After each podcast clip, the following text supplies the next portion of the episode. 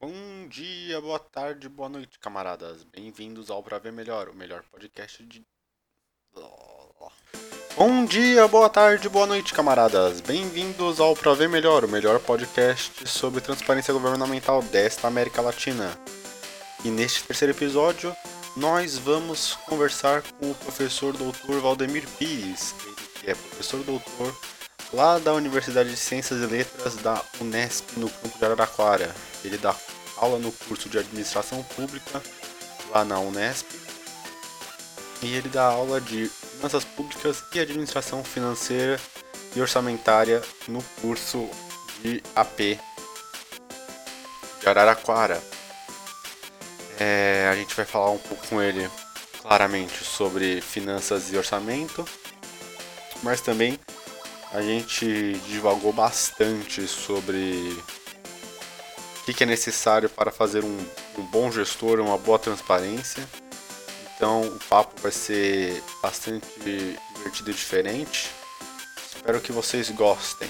Mas antes da gente ir para o episódio, deixa eu ler aqui um comentário da nossa ouvinte Marina Franco. É, vamos lá. É, gostei muito do episódio, apesar de eu saber que a realidade de buscar informação é bem assim mesmo. Vou deixar duas ressalvas aqui. A primeira é que a gente tem que tomar cuidado para não reforçar o estereótipo de funcionário público folgado. É verdade isso aí, porque tem gente que, que se importa bastante, tem gente que ajuda. É bom você anotar o nome dessas pessoas que te ajudam para você sempre querer falar com eles. É... Mas ser difícil achar eles, né? é, obter informação costuma ser difícil mesmo, mas acho que isso vem do fato de que a maior parte dos funcionários não estão preparados para atender esse tipo de demanda. É, melhor treinamento para lidar com o cidadão, solicitar para ele lidar com esse tipo de solicitação de informação. E em segundo lugar, ela tá brigando comigo, nem sempre tem artigo acadêmico sobre o que a gente quer saber. É, gente, às vezes você vai ser um inovador nesse campo. Já parou para pensar?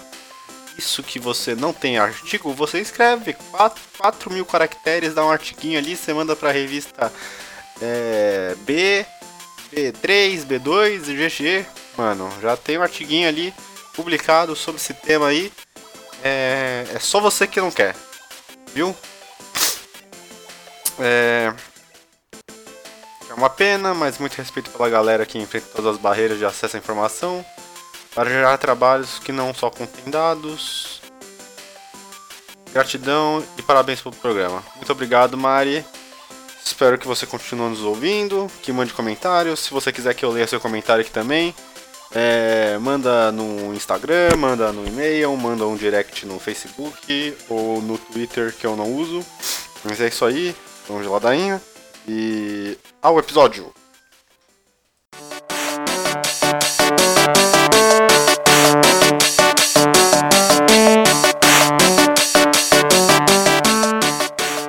Bom, estamos aqui pro, com o professor Valdemir Pires. O professor Valdemir Pires é professor doutor da Universidade, Universidade Estadual são Paulo, da Unesp de Araraquara. Ele dá cursos, dá aulas no curso de administração pública. E ele é um nome no campo de pública sobre finanças e orçamento público. Tudo bom, professor? Tudo bem, Tomás. Prazer estar aqui com você. Ah, muito obrigado. É, professor, primeiro eu gostaria que você poderia se apresentar um pouco, falar sobre o seu, seu campo de pesquisa, sobre o que, que você está anda estudando atualmente. É, eu sou economista, é, sempre me dediquei à área da economia pública, economia do setor público, finanças públicas.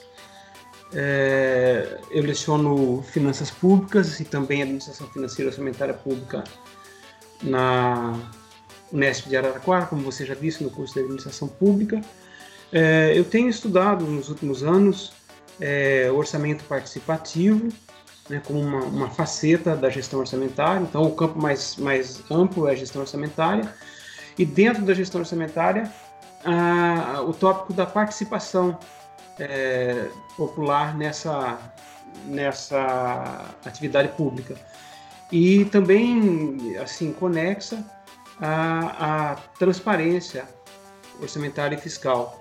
São as duas, as duas áreas de, de pesquisa a que tenho me dedicado e que está intensamente ligada às, às áreas também de, de docência. Como que você vê a, o, a qualidade da transparência, especificamente no Brasil, é, nesses últimos tempos? Você acha que tem, tem melhorado com, é, com... O que você chama de últimos tempos? É, de desde a lá e até aqui.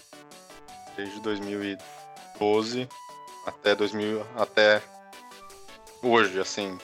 Tá bem. Olha, eu acho que a gente começa a falar de transparência orçamentária e fiscal no Brasil é, um pouco antes disso, né? uhum. né? porque a lei de a, a, lei de acesso à informação ela ela diz respeito ao acesso à informação em geral, uhum. incluindo a orçamentária e fiscal, né? Mas veja você, a transparência orçamentária e fiscal foi objeto bastante intenso de elaboração e de debate bem antes disso. Ou seja, a gente começa a se preocupar no Brasil antes com a transparência orçamentária, depois com a transparência em geral. Que a transparência em geral começa com a LAI, né? mas a transparência orçamentária começa em dois, com a lei, de responsabilidade fiscal. né? É. Então é até curioso a gente eh, observar essa, essa, essa distinção, né? É, porque a gente pode se perguntar por que, que é assim? Não seria mais conveniente que a gente discutisse o geral, inclusive as questões de cidadania, por exemplo, que fosse melhor o habeas corpus, o, o habeas data lá da Constituição de 88, uhum. né? Tudo começa com a Constituição de 88, é claro, né? Ali na Constituição de 88 é que esses assuntos é, marcam presença de uma forma indelével é, no nível constitucional, né? E como toda a Constituição leva tempo para que a, a legislação infraconstitucional vá materializando os desígnios dos constituintes. Assim foi com a transparência também. Né? Agora, por que antes com a orçamentária? Porque realmente a orçamentária é, é uma coisa muito grave no Brasil. É, tinha toda aquela questão de, é, do equilíbrio fiscal, das coisas das contas, da inflação, acho que tinha... É, veja toda bem... Toda essa discussão você... levou a... Uhum. Sim, conclua, por favor. Ah, não, é só um comentário mesmo. Não, é, é você está dizendo que a, a, a, eu, eu, não peguei o fio do seu raciocínio. É, não. É, que o meu entendimento é que surgiu an antes é, essa questão da importância da responsabilidade fiscal e a questão da transparência da, do orçamento em si, uhum. é, por causa dessas que, toda a questão histórica que a gente passou da transição do fim da ditadura, uhum. começo da nova república, e com o problema de, de inflação, o problema do, da, do pagamento das contas, com também uhum. a, o aumento, a gente entrando dentro do cenário do, é, da economia, da nova divisão do trabalho internacional, que do FMI, do Banco, do, do, Banco Mundial, precisando desses. É, fazer essa responsabilidade fiscal como se fosse o último grau de dessa coisa importante para orientar um bom governo. Sim, é verdade. Aí você tem razão. Era exatamente isso que eu ia dizendo. Por que, que acontece antes a fiscal e orçamentária? Porque não fomos nós brasileiros que dissemos assim: ah, agora nós precisamos ter mais responsabilidade fiscal. Uma parte da responsabilidade fiscal é a transparência fiscal orçamentária, que assim é, né? Uma parte da, da responsabilidade fiscal tem a ver com transparência orçamentária, está dito até na lei de responsabilidade fiscal. Não fomos nós, né? Nós estávamos vivendo uma situação dramática no final dos anos 90, 1999 tivemos que ir ao FMI, né? Foi praticamente uma imposição a nós que tivéssemos transparência fiscal orçamentária. A lei, a lei de responsabilidade fiscal é a manifestação aqui no país de uma tendência mais global. Leis de transparência, é, leis de responsabilidade fiscal tinham sido feitas nos Estados Unidos, depois no Chile, né, na Austrália, na Nova Zelândia, até chegar aqui. Então, o momento oportuno para que a responsabilidade fiscal fosse imposta a nós para o bem e para o mal, não estou aqui avaliando do ponto de vista moral, né? Só dizendo que é um fato histórico. É, e aí o que aconteceu? Desde então, voltando à sua pergunta, a transparência, de fato, de 2000 para diante, fez passos muito significativos. Né? Depois nós tivemos a, a, a lei da da a, a Lei Complementar 13109, que obrigou a transparência online. Né? Uhum. É, a CGU foi muito bem estruturada. Pela primeira vez nós tivemos controle interno no nível da União. Um, um trabalho muito bem feito que é, é, na verdade era para a controladoria da União, mas acabou atingindo municípios também, porque todos os municípios que recebiam é, repasse da União ficavam sujeitos à fiscalização é, por sorteio também da CGU. Então foi assim um período de grande avanço da transparência como suporte à responsabilidade fiscal. Tudo isso foi facilitado porque é, a responsabilidade fiscal que visava o equilíbrio fiscal é, foi beneficiada pelos sucessivos superávites nas contas públicas que começaram a ocorrer a partir de 2003. Né? Uhum. Então a lei de responsabilidade fiscal pegou. Agora, ela pegou por causa de uma situação econômico-financeira muito favorável ao Brasil até 2008. Né? É, e assim continuou é, até aproximadamente o fim do governo Dilma, porque muitas foram as iniciativas de 2000 até, até é, anos recentes, até, digamos, o fim do governo Dilma, é, nessa direção.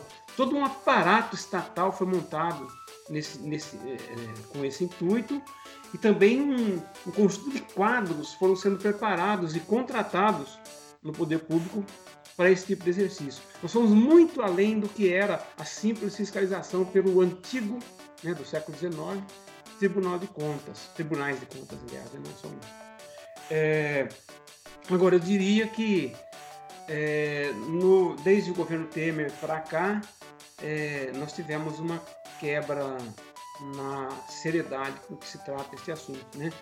O grande avanço da lei de acesso à informação, na minha opinião, a esse respeito, é um artigo dela, que eu não vou me lembrar aqui agora qual é o artigo, mas que diz que a, a o acesso à informação é um direito do cidadão. E que é, o funcionário público ou o setor público que for atendeu, né, aquele que for demandado, demandado a informação, ele não pode não informar. Né?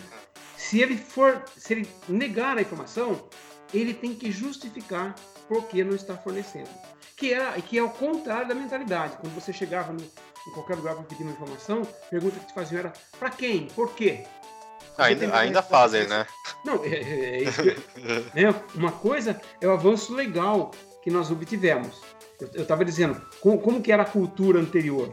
É, agora essa cultura anterior é a cultura atual ainda.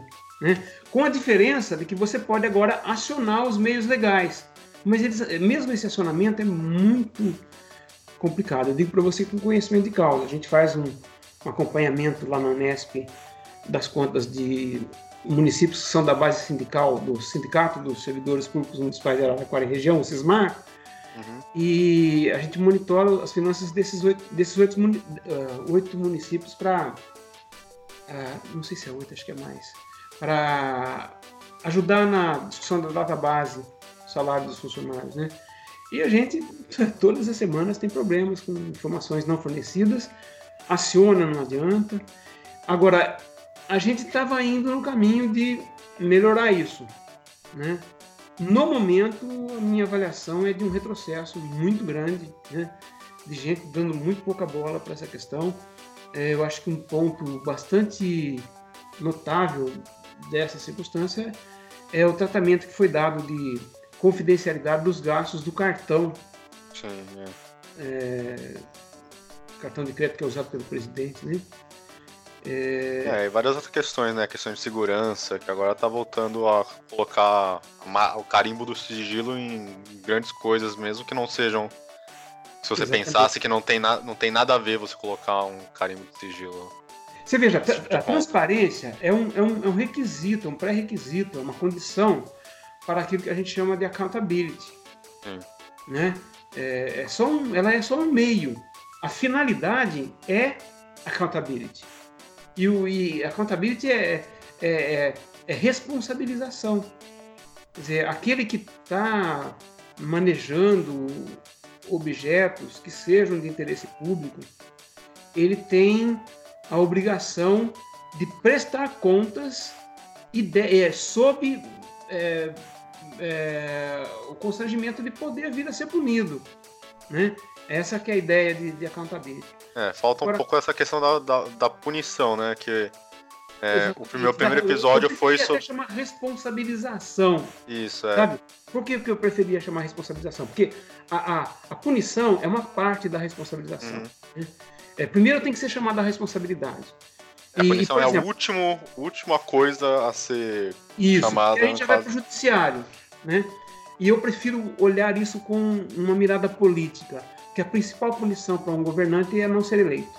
Isso não é uma questão judiciária, é uma questão essencialmente política, a mais política de todas as questões políticas, né? que é a questão da representação ser, olha, você não é nosso representante mais, você não nos, nos satisfaz. Né? É... É, mas mesmo esse, esse, esse, esse tempo né, de quatro em quatro anos para a gente fazer essa responsabilização, se não tiver os dados né, para a gente fazer, mesmo se tiver Sim. os dados, mas hum. bons dados e transformar os dados em informação e depois inteligência uhum. para poder as pessoas terem um tipo de fazer uma análise própria, né? Se elas querem ou não que aquele governante mantenha, claro. mantenha aquela agenda, né? Claro, mas aí é isso que é difícil de fazer, mas tem uma coisa que é mais difícil ainda, que é que o cidadão se interesse por esse assunto. Né? Muita gente vai para o processo eleitoral e não tem o menor interesse em saber desses assuntos, mesmo que não estejam disponíveis. E aí já não é mais uma questão de accountability, passa a ser uma questão de substrato necessário à accountability. Acho que mesmo que se é tiver uma revistinha com tudo, né? certo, tudo certinho, aí já teria uma dificuldade da pessoa uhum. se interessar e ler isso. a informação, mesmo se estivesse na cara dela. Isso, e isso nos falta, está bastante provado recentemente, né? Porque você vê, por exemplo, votos que são dados sem nenhuma preocupação com saber de nada. Por exemplo, como é que você sufraga pesadamente alguém que nunca deu as caras no processo eleitoral e cujo perfil, cuja trajetória ao longo de 30 anos é um perfil absolutamente nocivo a qualquer tratamento adequado à coisa pública. Não é?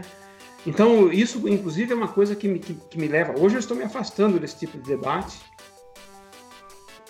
25 anos debatendo isso, mas o meu ceticismo hoje em relação a isso, porque, veja, nós fizemos tanto a respeito de transparência, fizemos tanto a respeito de participação popular no Brasil, desde 1985, para quando uh, uh, uh, chega em 2000, no final aí dos anos 2010, 2000, 2010 para frente, é, se a gente tivesse criado alguma coisa consistente em termos de cidadania, com toda essa movimentação que fizemos, com todos esses avanços legais que conquistamos, com tantos conselhos gestores de políticas públicas, você acha que se a gente tivesse de fato avançado naquilo que é fundamental para a cidadania, não haveria uma revolta imensa por tudo isso está sendo desmontado assim, sem qualquer consideração? É, as pessoas elas não, não se veem como parte do, do Estado do, da sociedade, né? Elas não, elas não se enxergam, né? É o déficit de cidadania que me refiro, exatamente, né? Imagina que né, é, é uma coisa assim, isso sim passa a ser digno de estudos nos próximos anos, né? Se eu fosse me dedicar agora a, a, a esses continuar esse tipo de estudo, eu, eu me dedicaria a essa questão. O que explica que, num caso como o brasileiro, que durante três décadas se tornou exemplar, inclusive no nível global, sugerindo experiências em, em todo o mundo de orçamento participativo, por exemplo, né? É, um país que faz isso é, se torna exemplo. É, a quantidade de estudos feitos a respeito de orçamento participativo e transparência na academia sabe, nas Sim. ciências sociais, é, se você pegar, sei lá, será que um quarto dos estudos, das teses, dissertações, dos artigos não versaram sobre isso nesse, nesse, nesse tempo? Que seja 10%, é muito de todos os estudos. Né? Eu acredito que seja mais 10%, fica aí entre 10% e 20%. É, pelo tanto de bancas, de artigos, de, em eventos que você viu sobre esse assunto. Tanta reflexão tanto, tanto movimento, principalmente nos anos 80 e 90, depois foi caindo também esse movimento né, na sociedade civil. E hoje, quando você fala assim de movimentos populares, sociedade civil organizada, é, tudo aquilo que nos anos 80 e 90 eram conceitos chaves da redemocratização, parece que você está falando de um tempo que está lá no, há séculos atrás. Né? Então, o que explica uma coisa dessa? Né? Dá um trupico e perde tudo, né? Uhum. Mas no nível. Isso, isso é no nível. no nível mais federal, né? Como que você. No, no, no geral. Geral, níveis estaduais e municipais. Sim. É, tem um papel do federal em servir de exemplo para os outros entes. Olha, claro que o, o, o, nível federal tem mais infraestrutura, mais capacitação técnica, né? Uhum. Então, nesse sentido, ele, ele tem que ser exemplar para fiscalizar, para transparência e participação. Mas o, para a participação, o nível local, o município, ele é mais importante, porque é ali que a, que a participação é mais efetiva, é o, o face a face entre o governante e o governado eh, se dá, né? É o poder no é, território, né? Sim. Então, eu acho que é, é, tem, tem assim, uma, uma exemplaridade que tem que partir do ponto de vista da estruturação, da normatização, né, da organização, do nível federal. E vinha acontecendo. Que a quantidade de cartilhas ali do Ministério das Cidades, do Ministério do Desenvolvimento. É, é, havia dois ministérios, né, o das cidades e o como chamava aquele ministério? É, que fazia muitas cartilhas sobre participação. É, quando saiu a lei de responsabilidade fiscal, saíram cartilhas maravilhosas para os municípios, assim, sabe, de um padrão técnico e uma capacidade de comunicação excepcional. Então, acho que o, o, o governo federal ele, ele, ele foi exemplar é, no período aí de 2000 a, a a 2015, vamos, vamos pegar esse. esse, e os, esse os municípios, na sua, na sua análise, os municípios estavam acompanhando bem esse crescimento de quantidade e qualidade? Eles, em grande parte, eles estavam avançando porque eram, muito eram obrigados. Mas então, a questão da obrigação. Mas a obrigação era mais na questão fiscal, né? Sim, eu tô falando só da fiscal. Só da fiscal. Da transparência em geral eu não falo, não, que assim, eu, eu, eu, eu só pego ali eu, eu vejo a, a LAI como um avanço no, a mais né, no fiscal e orçamentário. Na, na, na, na, na transparência em geral, o meu conhecimento é, é igual ao de qualquer cidadão. Eu nunca me dediquei muito né, uhum. a isso.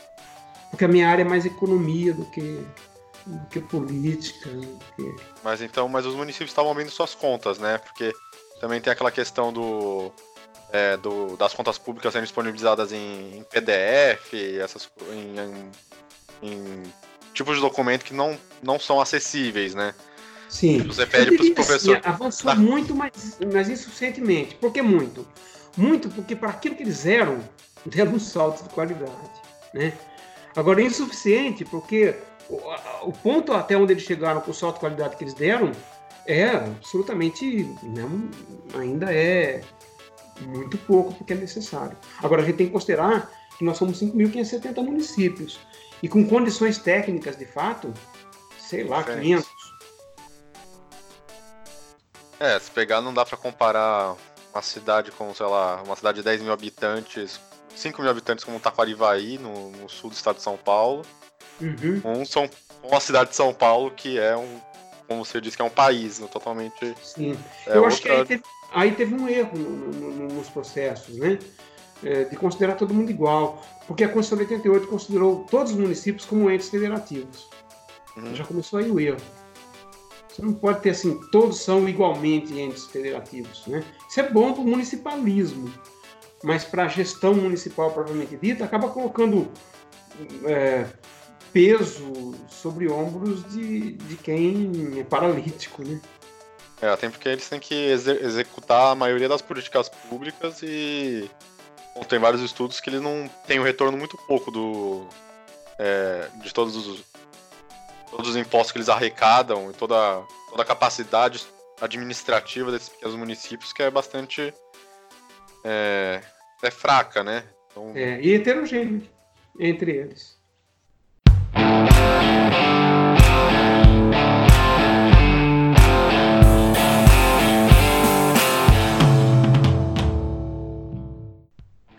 E eu vi que você tem um projeto de extensão, o projeto Tom Web, que é o Transparência Orçamentária Municipal via Web. Sim. Isso ainda ainda está funcionando vento, vento e poupa? Não, não, não. É já um, um projeto que aqui eu não tenho me dedicado, até por conta dessa desilusão que, te, que eu comentei. Né? É, é, é, um projeto que começou em sala de aula. Uhum. Então eu dava administração financeira orçamentária pública Sim. e me, me concentrava no, no, municipal. E aí um, uma das tarefas dos alunos era montar um blog Tom Web é, das cidades que eles escolhessem. E, e aí eles tinham que ir lá na cidade e fazer né, um, um, um, um trabalho de campo. Aí, aí que você começa a ver o sujeito senta o aluno numa salinha fechada e fala assim, para que, que você quer o dado? Aqui só vai saber disso depois passar por cima do meu cadáver, o sujeito desse tipo. Né? E aí foi muito interessante nos dois primeiros anos da experiência, né? É, com os alunos animados, porque estavam aprendendo uma coisa muito prática, porque para você chegar e sentar numa prefeitura e pedir informação, você tem que saber o que você está pedindo. É. Então eles tinham que aprender isso na disciplina e chegar lá. E o que, que eles observavam? Eles sentavam na, na, mesa de um secretário de finanças e constatavam que o secretário sabia menos do que eles com um semestre de disciplina. Não sabia responder a pergunta, ou tentava se evadir e eles conseguiam pegar o cara no laço de novo. Claro que gerou uma certa antipatia, porque ninguém gosta de ser. Né? Colocar e... contra a parede. É, é, e os alunos se interessavam muito no começo, mas como tudo que acontece na universidade hoje em dia, infantilizado do jeito que estão, infantilizados do jeito que estão os alunos e burocratizados do jeito que estão os professores, uma lástima, o pior inimigo da universidade hoje no Brasil é a própria universidade, é, é, é, é polêmico dizer isso, mas eu estou falando olhando de dentro, né, pensando no caso não só da Unesp, mas principalmente da Unesp, né? É, é tem toda aquela pressão de publicação e, sei lá, projetos de extensão ficam projetos de extensão e construção do, do campo universitário ficam mais para fora, né, dessa questão de, efic é, de eficácia. Com relação ao que nós estamos falando, é isso, mas é, é mais do que isso, uma, é, daria uma conversa ampla só sobre isso. Né? Mas eu estou dizendo que assim, aí você vai, os alunos começam a fazer isso burocraticamente, e, e como o foco era mais a formação dos alunos, eu fui percebendo que na formação dos alunos não dava muito certo, aí eu abandonei isso na sala de aula e passei para um projeto de extensão. Então, eu passei dois anos com alunos é, se dedicando especificamente a isso. Aí já não era mais um aluno fazendo trabalho em sala de aula, já era um trabalho de extensão. Né? Aí, veja, eu fugi da sala de aula que estava empobrecendo e fui para o trabalho de extensão. Aí fiquei dois anos nisso. Aí o que, que vira um trabalho de extensão? Trabalho de extensão vira oportunidade de bolsa. Tudo que você cria com boa intenção, daqui a pouco abre um rombo de oportunismo. Né? Então, na sala de aula, o Tom Web virou: ah, bom, vamos fazer um trabalho em grupo e aí a gente consegue a nota. Rapaz, é impressionante como essa, essa, essa, é, essa maldição né, tá muito crescente na universidade. Aí você vê lá na sala dela, eu falei, puxa, mas a maioria das pessoas estão fazendo trabalho em grupo só para se esconder atrás do grupo, obter nota. E aí eu fiquei me sentindo como, como outros professores que faziam é, trabalho em grupo só para matar a aula. Pô, eu não sou, não sou isso, fico com vergonha se um dia eu fizer isso, né? Então eu falei, na sala de aula eu não faço mais, fui fazer extensão. Aí beleza, ficou bonito de novo no primeiro, segundo ano. Em seguida, já começaram a aparecer aqueles alunos só com interesse na bolsa. Falei, puta, vou ter que parar de novo. Parei, Aí surgiu uma outra oportunidade com o Tom Web. Um sindicato, esse sindicato que eu te falei me procurou para ser consultor, é, queria me contratar para ser consultor deles, para entender as finanças municipais, para eles poderem negociar com as prefeituras. Eu falei, vamos fazer uma coisa?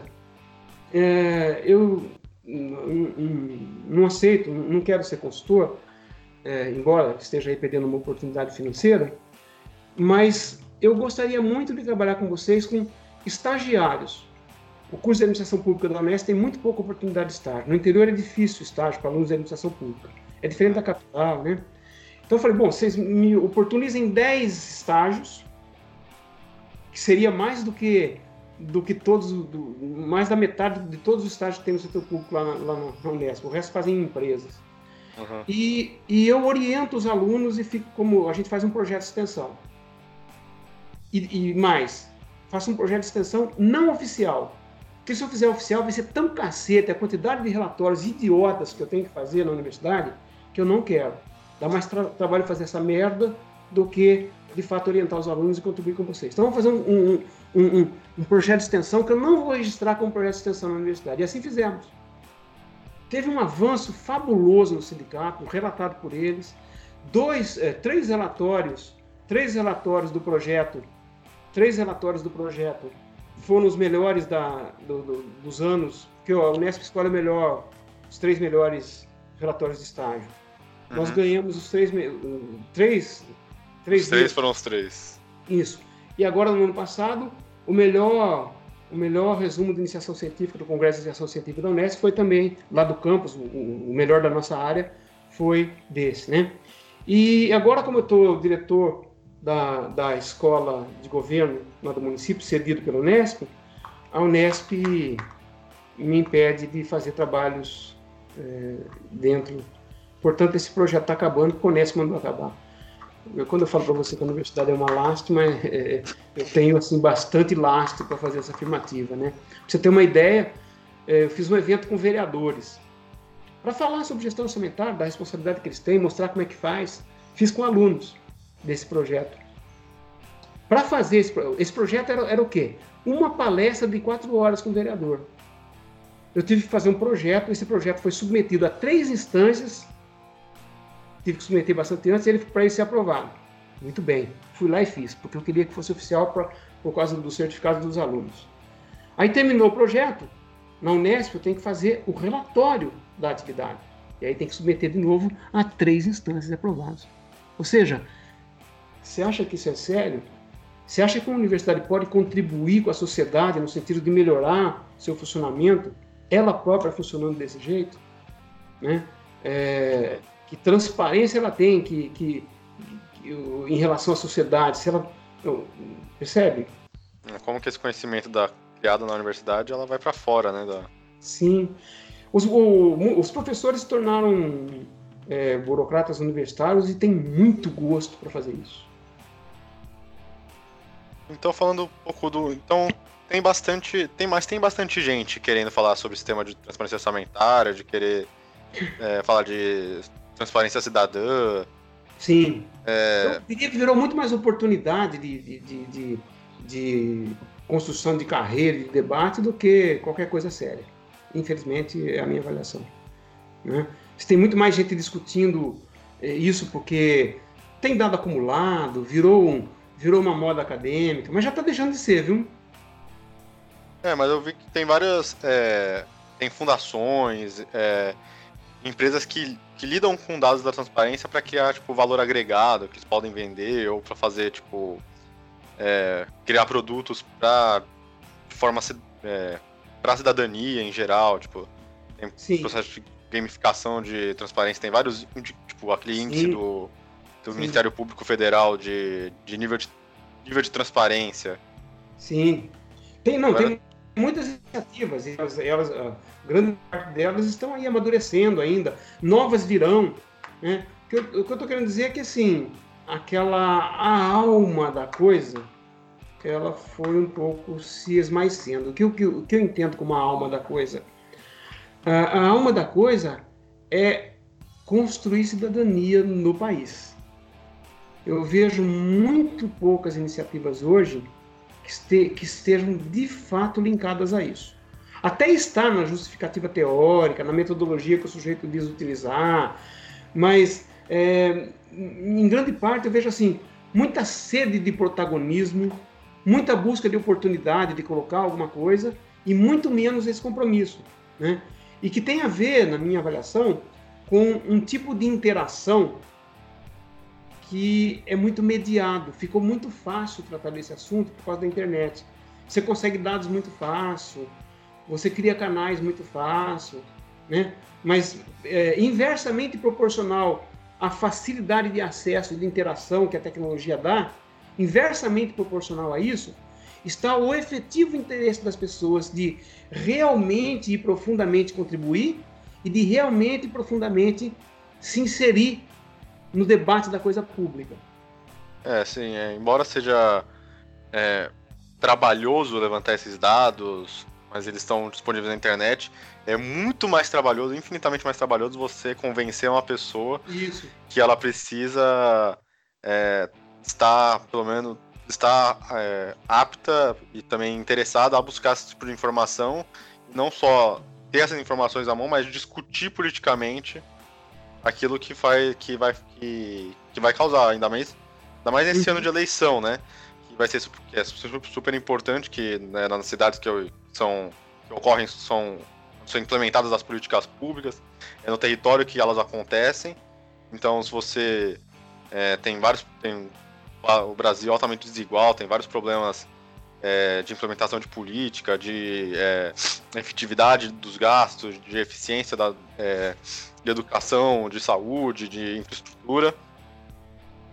Mas a pessoa ela não, ela não nem sequer passa pela cabeça dela que ela teria que se importar com isso e buscar essas informações para que ela possa lutar pelos jeitos dela nesse sentido, né? Você tem razão nisso e eu queria destacar um elemento que, que, que me parece que não colabora nada para melhorar esse quadro, apesar de a gente na universidade, na academia, achar que melhora.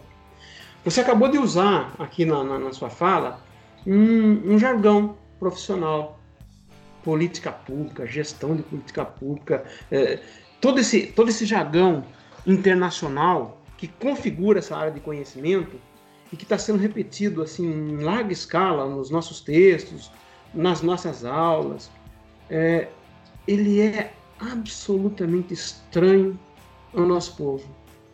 Eu não estou querendo dizer com isso que a gente não tem que dialogar com o conhecimento internacional para fazer avançar a nossa competência de gestão.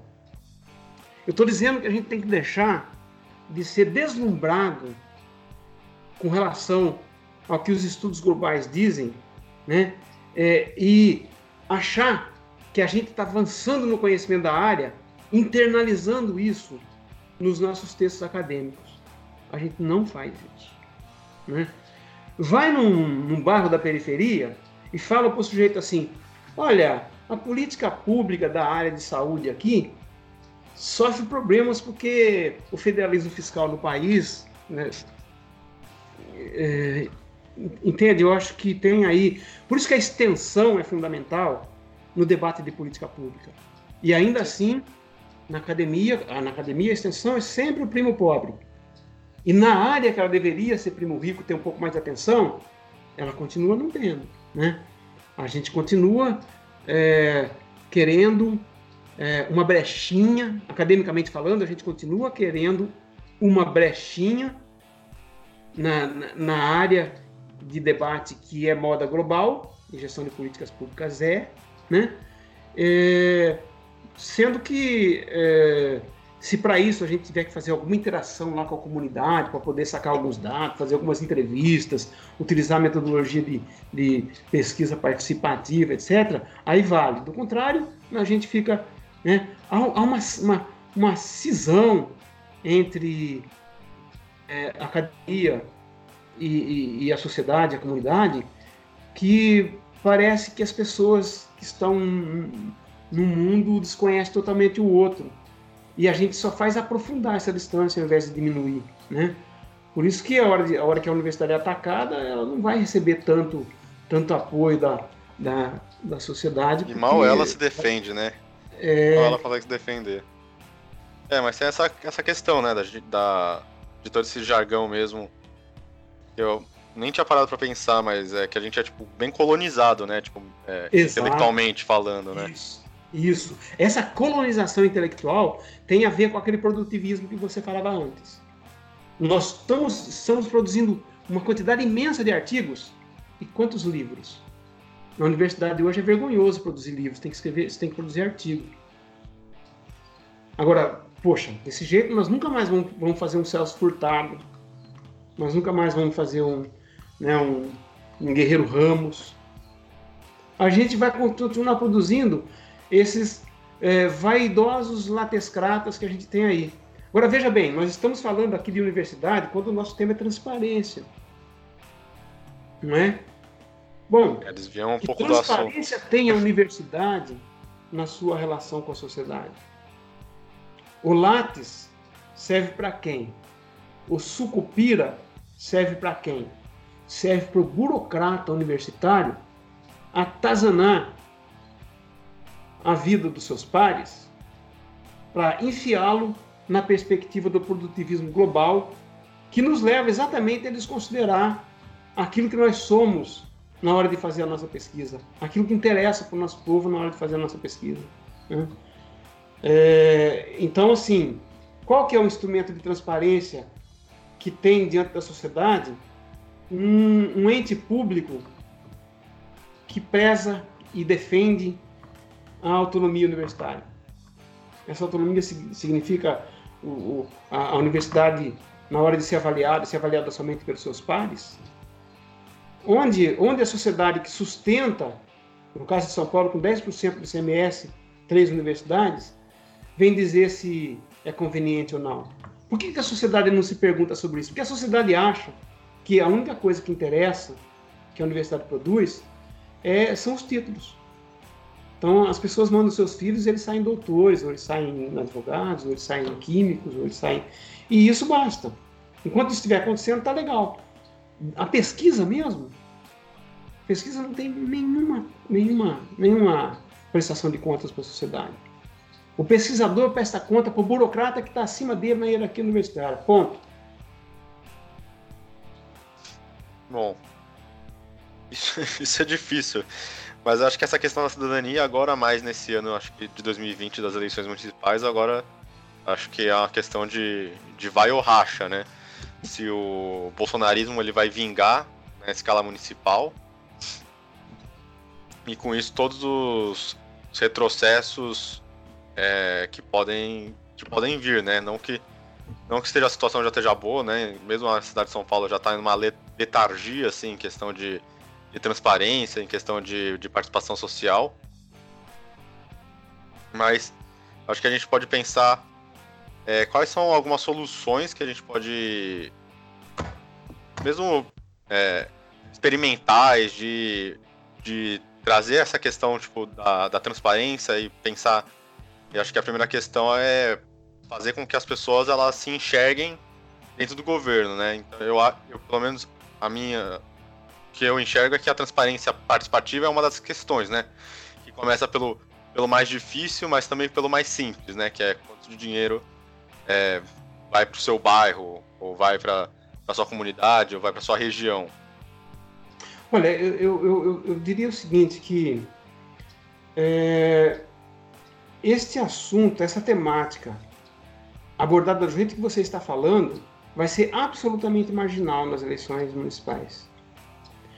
O, ela vai aparecer travestida, outra vez, de combate à corrupção.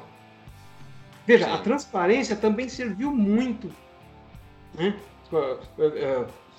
Tudo, tudo que está acontecendo no país ultimamente aconteceu num clima em que o grande inimigo era a corrupção.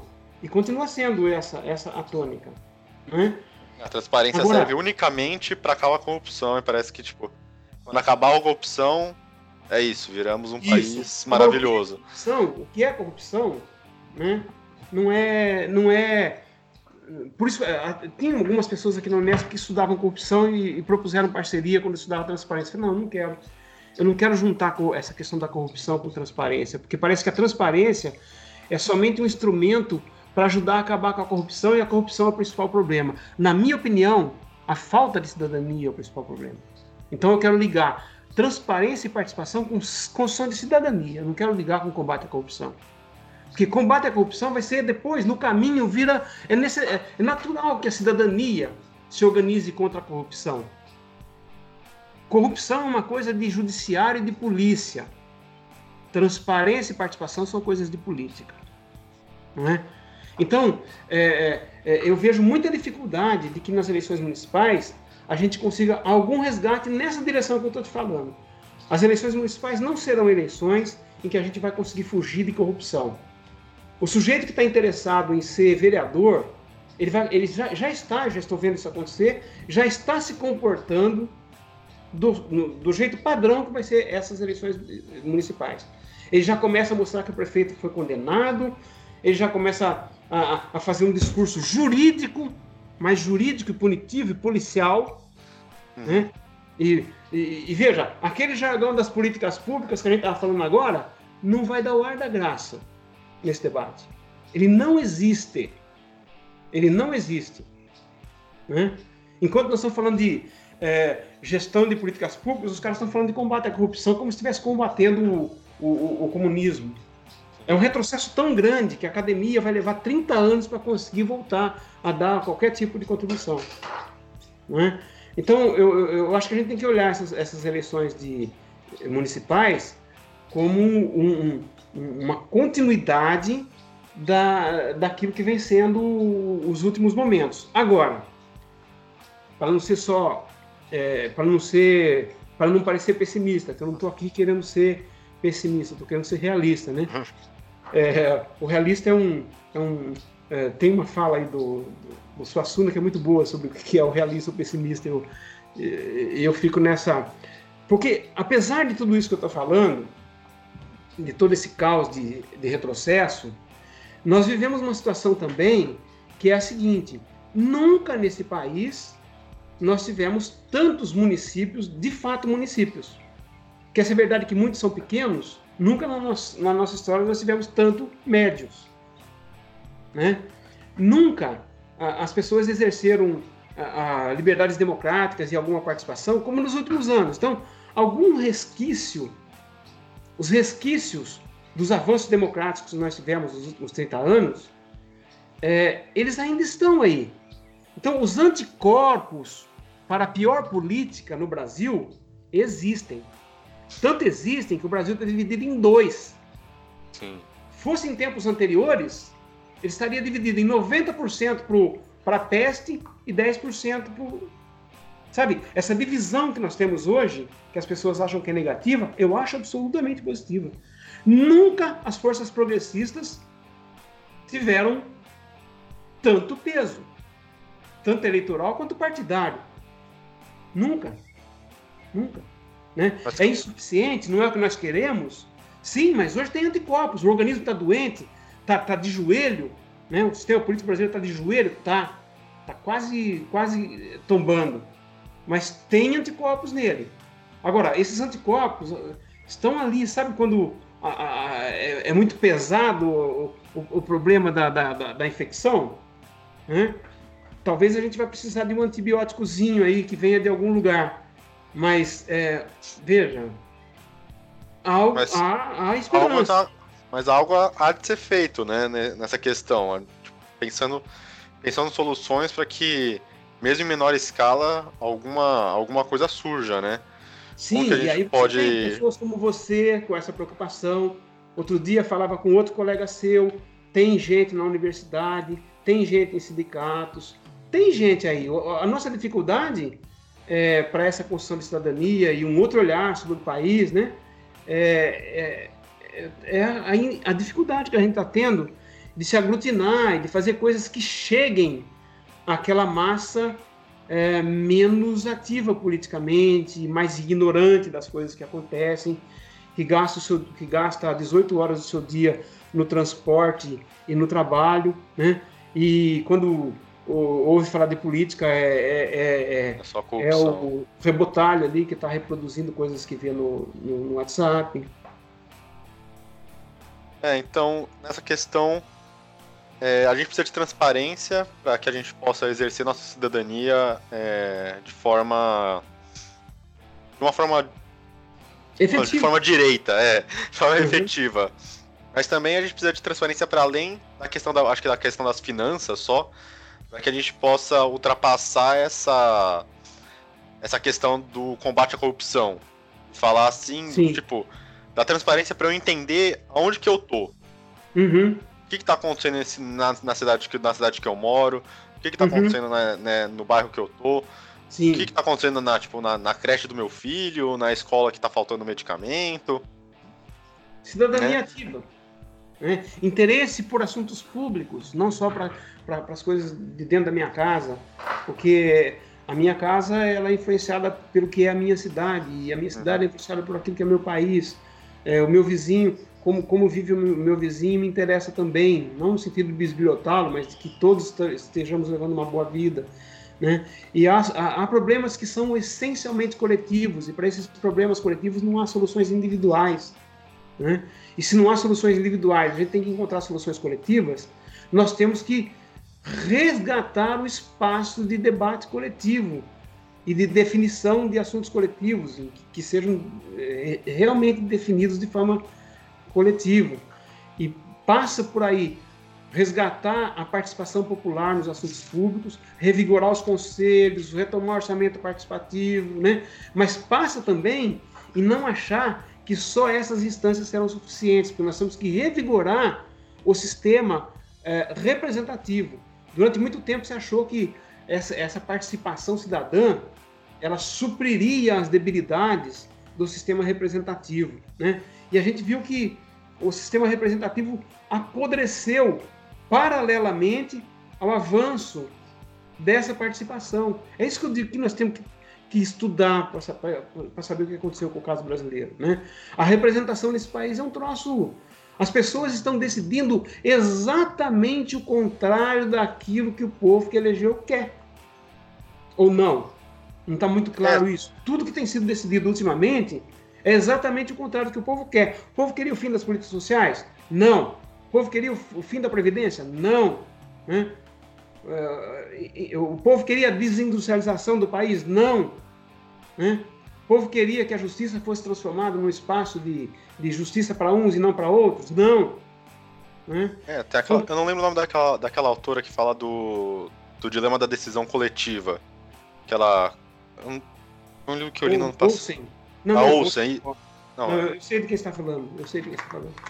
Ela, mas é que ela fala que a, as questões coletivas elas têm que ser tratadas coletivamente, né? Sim. E a gente tem um, um paradigma cidadão que é cada um dentro do seu quadrado, né?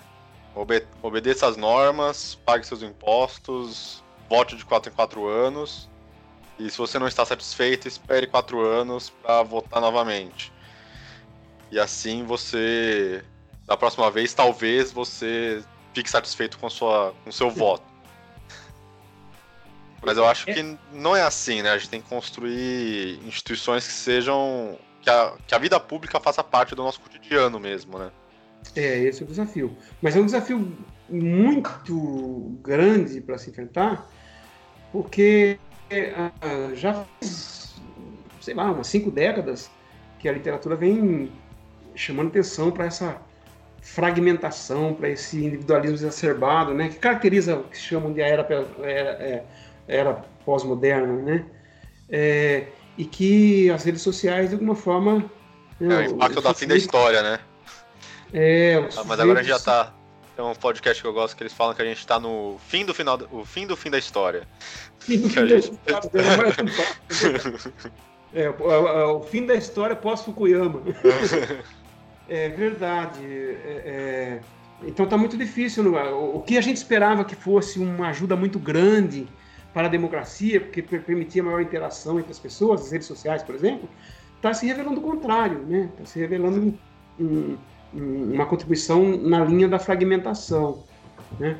Eu acho que assim, e aí eu aproveitando essa palavra, fragmentação é a característica da política dos nossos tempos, né?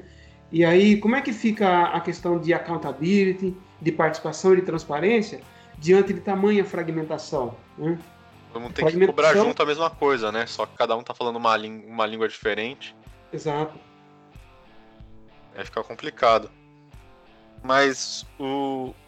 Para além das coisas ruins, você tem. É... Você vê é, exemplos bons de, é, de transparência para além dessa questão das finanças? Ou, a... ou na sua visão realista a gente está numa maré de. uma maré de opacidade? Eu acho que a gente está numa maré de opacidade, mas por trás dessas ondas opacas é, existem iniciativas é, da sociedade civil, de indivíduos, até mesmo de gente na universidade, apesar de tudo, que estão vigilantes, estão preocupados. As pessoas não estão, não estão é, aceitando isso passivamente. Alguns uh, chegam a um nível tal de, de de inaceitação disso, né? Que na incapacidade de se organizar para combater ficam doentes. Tem gente ficando doente é, por causa de, de, desilusão com relação ao mundo que estão vendo diante de si. Isso estou falando concretamente, pessoas que eu conheço. Né?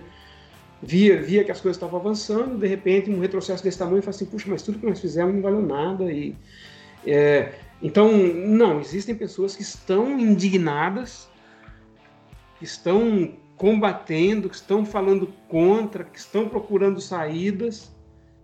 É, e não é pouca gente, não. Né? O problema é, é, é, que essas pessoas não estão encontrando o caminho para se unirem, é, não estão encontrando abrigos institucionais adequados, não estão conseguindo mudar é, o, o, o, o, jeito como funcionam as instituições para que essa lógica seja abrigada. Então, eu não acho que essa, que, que, esse, que essa utopia de uma sociedade com mais democracia, com mais justiça, com mais transparência, com mais accountability, que isso desapareceu. Eu acho que está muito vivo, né? Está muito vivo, mas é, é muito vivo no interior de uma elite do conhecimento e da informação, né? E a qual não consegue dar sua contribuição enquanto elite né, elite no bom sentido da palavra aqui, tá? Enquanto elite, é, para que passos novos sejam dados, ou que pelo menos muros sejam erguidos contra este mar de retrocesso que... É, eu acho que falta um, um hub de para que as vanguardas se conectem, né? Sim. Falta alguma coisa para que eu vejo, é, também várias, várias pessoas, mas não existe um, um nexo entre elas, né? Algo que que dê, que dê, potência, dê potência a esse movimento, né? Uhum. Eles são todos e não espere da né? academia essa iniciativa, porque a academia cada um descobre, está tá procurando descobrir um, uma grande novidade e, e, fazer carreira com isso. É muito individualista. Se, a gente, se, o, se o individualismo é o problema que nós estamos enfrentando, é a fragmentação, o lugar mais fragmentado hoje é a academia. Então aí, se é uma questão de ideias que precisam mudar e a gente não pode esperar da academia, a pergunta é, de onde a gente pode esperar? Essa pergunta eu não tenho resposta, né? Eu, eu, eu acho que é, também o, o, lugar da reflexão hoje em dia, você não sabe mais qual é, porque também antes as pessoas liam, né? Era possível uma contribuição do intelectual. Vamos pensar no papel que o Sartre teve na França. Não é uma coisa mais possível. A questão do intelectual orgânico, né? Toda aquela questão é, de uma pessoa que pensa para a questão da, da teoria da praxis para além disso, né? Tipo, as que impactem Sim. realmente a, a vida das, das pessoas, elas reivindiquem. A gente perdeu um pouco isso desde 2013 o, Bra o, o Brasil, o, colo, o, como é, o gigante acordou para cair em cima de todo mundo, eu acho. É. Mais ou menos isso, né? Sai debaixo do gigante. Sai debaixo que o gigante acordou. É, é mas... Correndo. Agora, é, aí é, né, como é que a gente vai voltar a pensar para poder debater com qualidade, né, com substância? É, eu vejo uma saída. Uma sociedade da leitura. É, eu vejo uma saída mais pela radicalidade, né? Eu não vejo uma saída pelo, pelo discurso, tipo, tecnocrático, assim, de. Não, tem, eu acho que também vai, vai ter um pouco dessa pegada do, do cara do gestor ainda, é, ligado a esse negócio de combate à corrupção, mas isso é, eu acho que é totalmente incipiente. Tem que ser, tem que ser realmente algo, tem que ser uma, uma coisa mais radical que vai criar. Precisa desse de um desgaste, precisa de algo que, que a mudança ela nunca vai vir fácil, né? Ela sempre vai causar, vai causar discórdia, vai causar confusão e todos esses processos que, que são, são inatos a qualquer tipo de mudança. Eu Mas sei eu que, que vai, eu sei que você vai achar muito estranho isso que eu vou falar, e provavelmente todas as pessoas que vão eventualmente ouvir a sua, seu podcast. Mas se de um lado tem uma desilusão minha com relação a esses assuntos de política e gestão, com relação às mudanças que podem ser, ser proporcionadas pelo viés que eu venho chamando de tecnopolítico, ou seja, eu vinha defendendo assim que você tem que qualificar a gestão permitindo que a gestão seja premiada pela lógica política, porque a lógica política é que deve presidir os assuntos de Estado e de administração pública. Então, o técnico tem que saber dialogar com a faceta política da coisa pública, senão ele não é um técnico adequado para a área pública, ele que vai para o setor privado. Né? Por outro lado, o político tem que valorizar mais os assuntos de gestão. Então ele tem que saber minimamente quem que ele escolhe para fazer gestão. E tem que abandonar aquele hábito de, de, de trazer os familiares como, como né? É, então, uma melhoria da política pelo viés técnico-político e uma melhoria da gestão também pelo viés técnico-político era o que eu acalentava como assim o, o, a, a, o, a cereja do bolo para a gente dar um salto depois de termos democratizado o país. Era essa a minha, né, minha visão. É, continua, continua achando que esse caminho não pode ser abandonado, mas eu acho que esse caminho é insuficiente. E aí é que vem o que eu vou, que eu vou te falar que pode ser, sabe, o cara agora ficou maluco.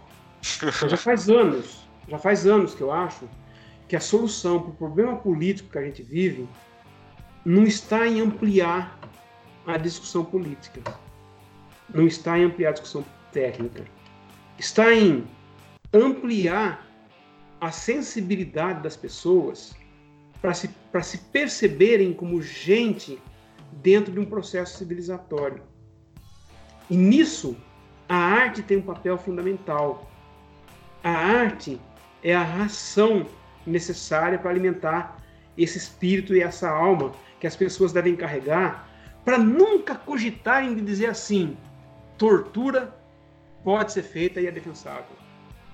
Porque quando a alma, quando o espírito aceitou que tortura é um instrumento de política admissível, você caiu num nível de sensibilidade humana que não há política que possa resgatar, que não há gestão que possa resgatar.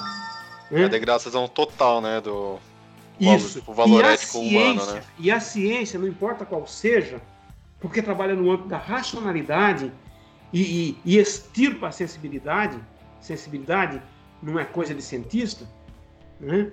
É, ela também não ajuda. Se a política não ajuda porque ela já está contaminada pela mentalidade ditatorial, se a ciência não ajuda, quem é que vai ajudar? A religião, eu tenho certeza que não. Porque ela só piora essa situação. Que ela busca uma teologia que legitima eu como aquele que pode torturar, porque o outro é, é, é, é o demônio. Você viu? Agora tem for as Forças Armadas do Reino de Deus. Vi, vi. Então, se, se essas frentes não nos ajudam, onde é que está a solução? nós temos que começar a reformatar as nossas almas. Nós temos que, nós temos que ler literatura. O gestor público tem que ler literatura. O gestor público tem que ir no teatro. O gestor público não pode ficar. E o professor também dessa área não pode ficar enfiado fazendo artigos durante as férias. Nas férias ele tem que viajar. Nas férias tem que ir ao teatro. Ele tem que ir para a praia de nudismo. Ele tem que ser gente.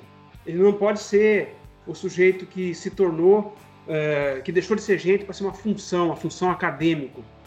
Né? Porque isso é o que está nos, nos, nos, matando. Todos, todos estamos transformados em funções. Né? Eu cumpro aquela função, então eu tô está justificada a minha existência. É, então esse esse preservar o espaço da alma, do espírito, do, é, de me ver para além das funções que eu cumpro, né? A gente não está formando nós estamos formando, veja, no, na área, na, no setor, no setor é, privado, administração, é, tem um, um, dito que é assim, é o, o, o, sangue nos olhos e faca na boca. É, o cara competitivo, né? A gente do, do, setor público fala assim, não, olha, nós temos que colocar aqui sujeito que não seja esse, não é esse gestor, é o cara com, com é, percepção republicana, o cara que quer a justiça social, a gente faz o contraponto dessa maneira.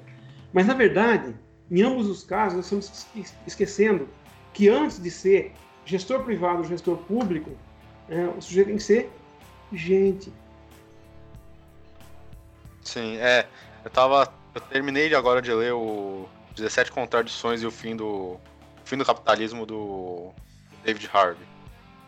Final Sim. ele fala que uma das, que, uma das questões principais pra gente dar um salto na gradação humana é parar com esse é, essa alienação total, né? A gente precisa de ter, ter um ter uma filosofia ética altamente humana, no qual a gente tem a solidariedade como principal principal a trocar o, a individualidade pela solidariedade. Né, então, para matriz. não adianta você ter o discurso que demonstra que economicamente é mais conveniente para nós sermos solidários. É, tipo assim, olha, é, contribua com os impostos, porque se você precisar de saúde pública, amanhã você tem. É, contribua com os impostos, porque todo mundo que precisar tem. Você, se você não precisar, tudo bem também. Né? É, a solidariedade é uma coisa que brota é, dos espíritos sensíveis, sem ser chamada, por causa da sensibilidade que ele tem, não por causa do convencimento a que ele foi submetido. E essa sensibilidade só pode nascer de indivíduos cuja, cujo olhar se lança sobre o mundo, não apenas pensando no poder, na política, não apenas pensando na economia, condições materiais de sobrevivência, mas, mas filosofando a respeito do, do que, afinal, o que nós somos, de onde viemos, para onde vamos, qual o sentido disso tudo, se não tem sentido, que sentido nós vamos dar. Quem não tem resposta para essas perguntas ainda não atingiu a condição de gente. E quem não tem respostas e não está buscando, ainda não chegou ao nível de querer ter a condição de gente. Né? E aí fica muito feliz de descobrir como é que você aumenta a eficiência do gasto público e como você aumenta a competitividade da empresa. Aumentar a eficiência do gasto público e aumentar a eficiência da, da, da competitiva da empresa, para quê? Para quem? Para chegar aonde? É, tem aquela. Tem um, um artigo que eu ainda quero, quero usar de alguma forma, que é o, o do, do Legalé, eu não lembro agora, vou esquecer o nome do autor, que ele fala ele usa aquele texto do, do Foucault, da governamentabilidade. Hum. Fala que a, a, técnica é sempre usada de forma política. Então a gente precisa Sim. discutir de que forma, de que forma que essas decisões de usar o instrumento X, de que forma que a gente vai decidir a, a eficiência do gasto público. Qual que é o, qual que é o critério de decisão, né?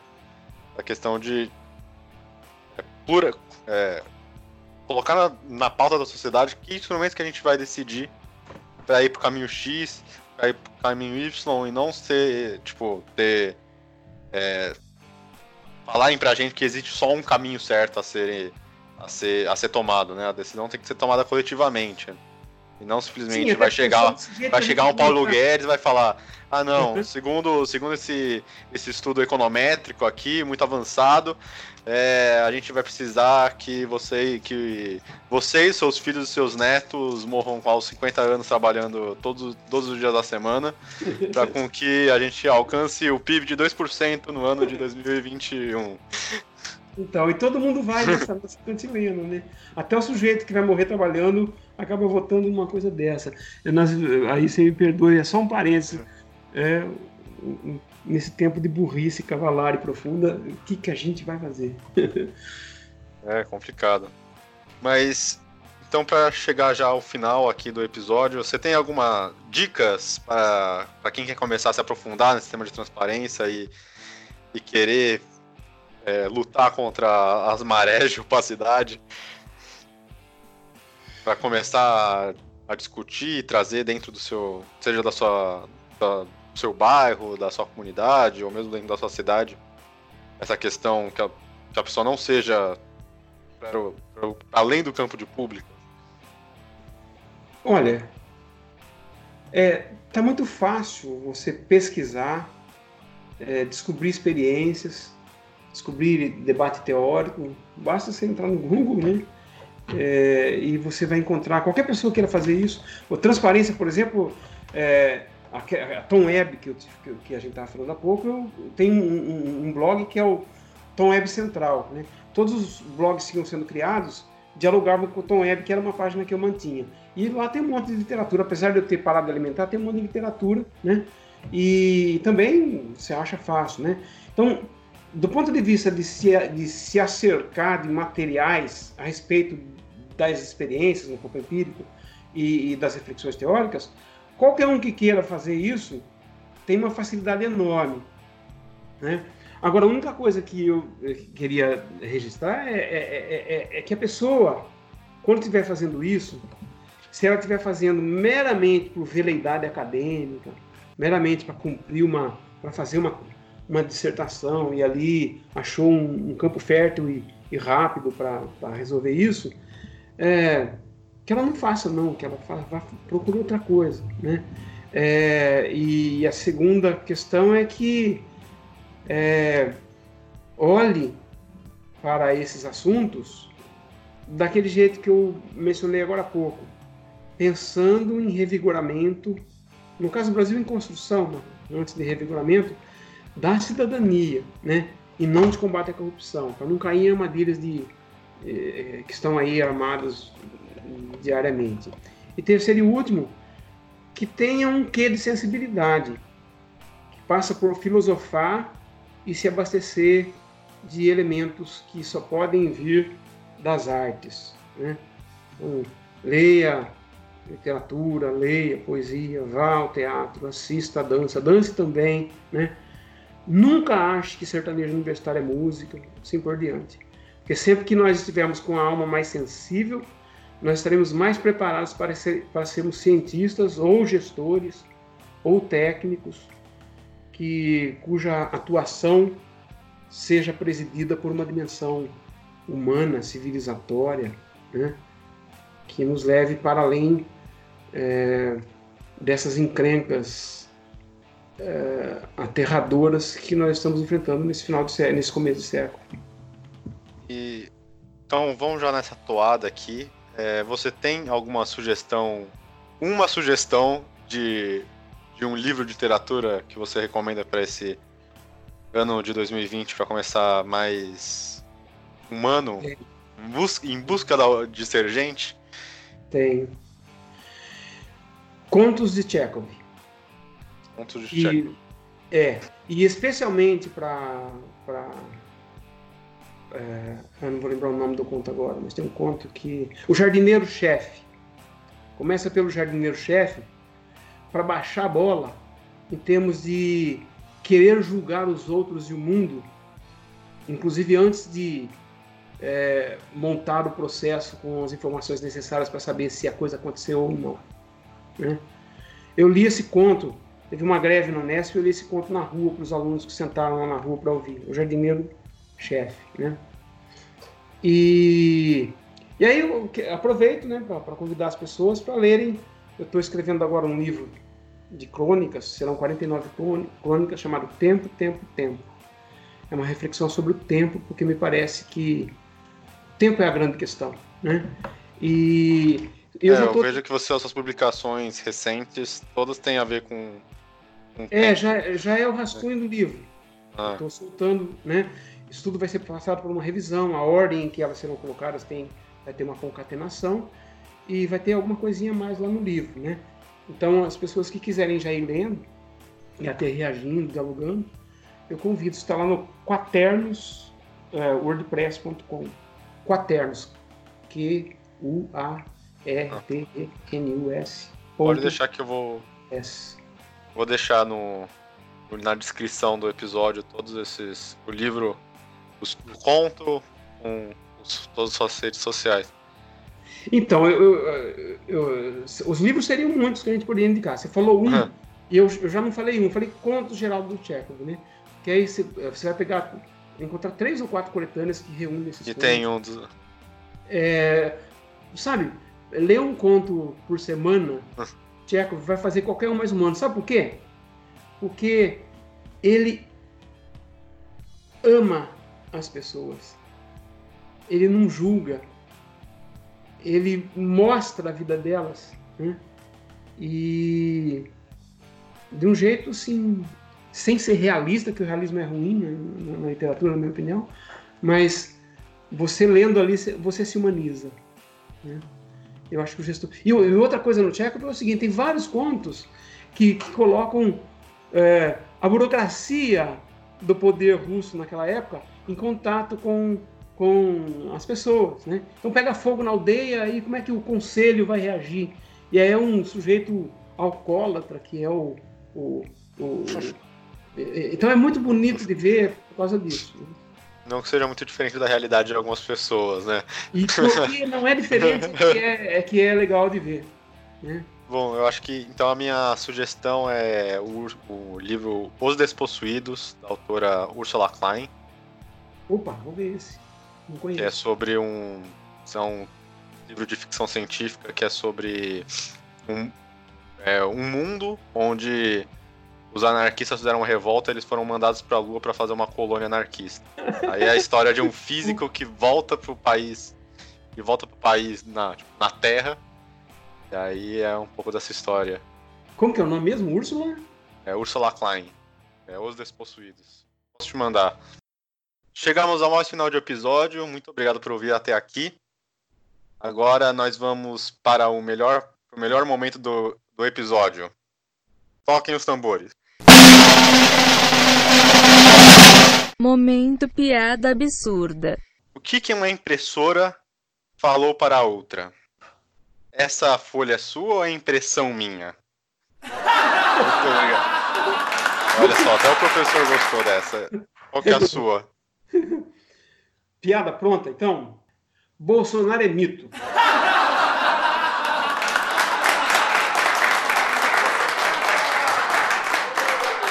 É, professor, você tem algum, alguma coisa a mais que você queira que as pessoas te sigam nas redes sociais, além do seu, do seu livro de contos que está por vir?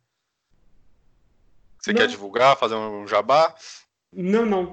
É, no, no de contos é o seguinte, olha, se a pessoa que, que lê lá o, o- Contos não são crônicas, né? Crônicas, perdão. Crônicas não, não muito crônicas, é, é uma, uma mas é crônica pelo tamanho, pela atualidade, né? crônica com, com cheiro de ensaio, com fedor de ensaio, né?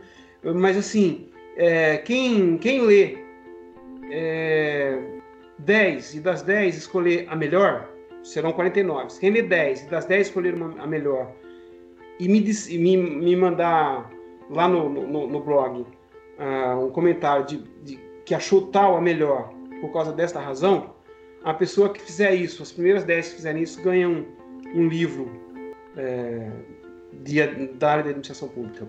Deixa eu ver que livro. Ganhei esse livro aqui, ó. Gestão orçamentária inovadora. Desafios e Perspectivas do Brasil, uma coletânea que eu organizei lá para o Senado. E essa parceria é, social público-privado que é da Oficina Municipal, que é uma, uma ONG com a qual eu, eu- eu colaboro. Os dois são la- laranja, mas nada a ver com laranja. Bom, eu acho que é isso. Vamos nos despedindo. Um beijo, um abraço e até o próximo episódio. Um Tchau, beijo, tchau. Bom trabalho. Eu tô parado, deitado, travado na minha cama, perplexo olhando pro teto, que quieto me olha de volta. Eu tô cravando os meus olhos no mundo. Quero resposta, mas como o mundo se cala, o teto retruca. Por que que não dorme? Me canso olhar sua cara, olhando de volta. Eu tô largado no meio do mundo, não sei de nada, pra onde, pra quê ou por quê. Não tenho resposta. E o teto insiste, por que que não dorme? Me canso olhar sua cara olhando de volta. E eu pergunto pro teto como é que se come, como é que se dorme, se o mundo é gigante e a gente é pequeno assim. E o teto responde que a gente só vive essa vida porque não existe mesmo outra opção.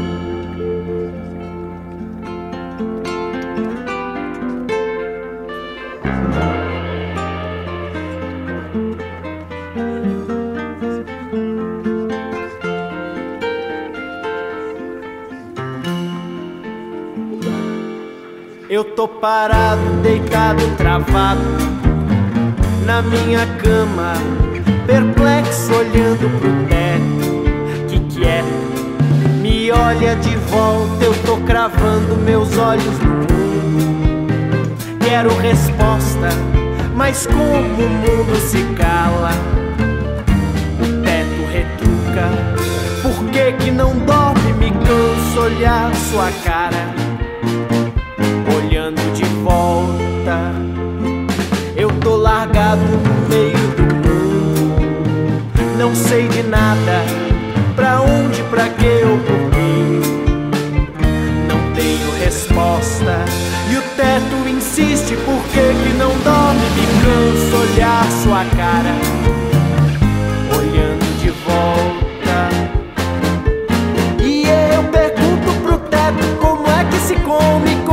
se dorme se o mundo é gigante e a gente é pequeno assim.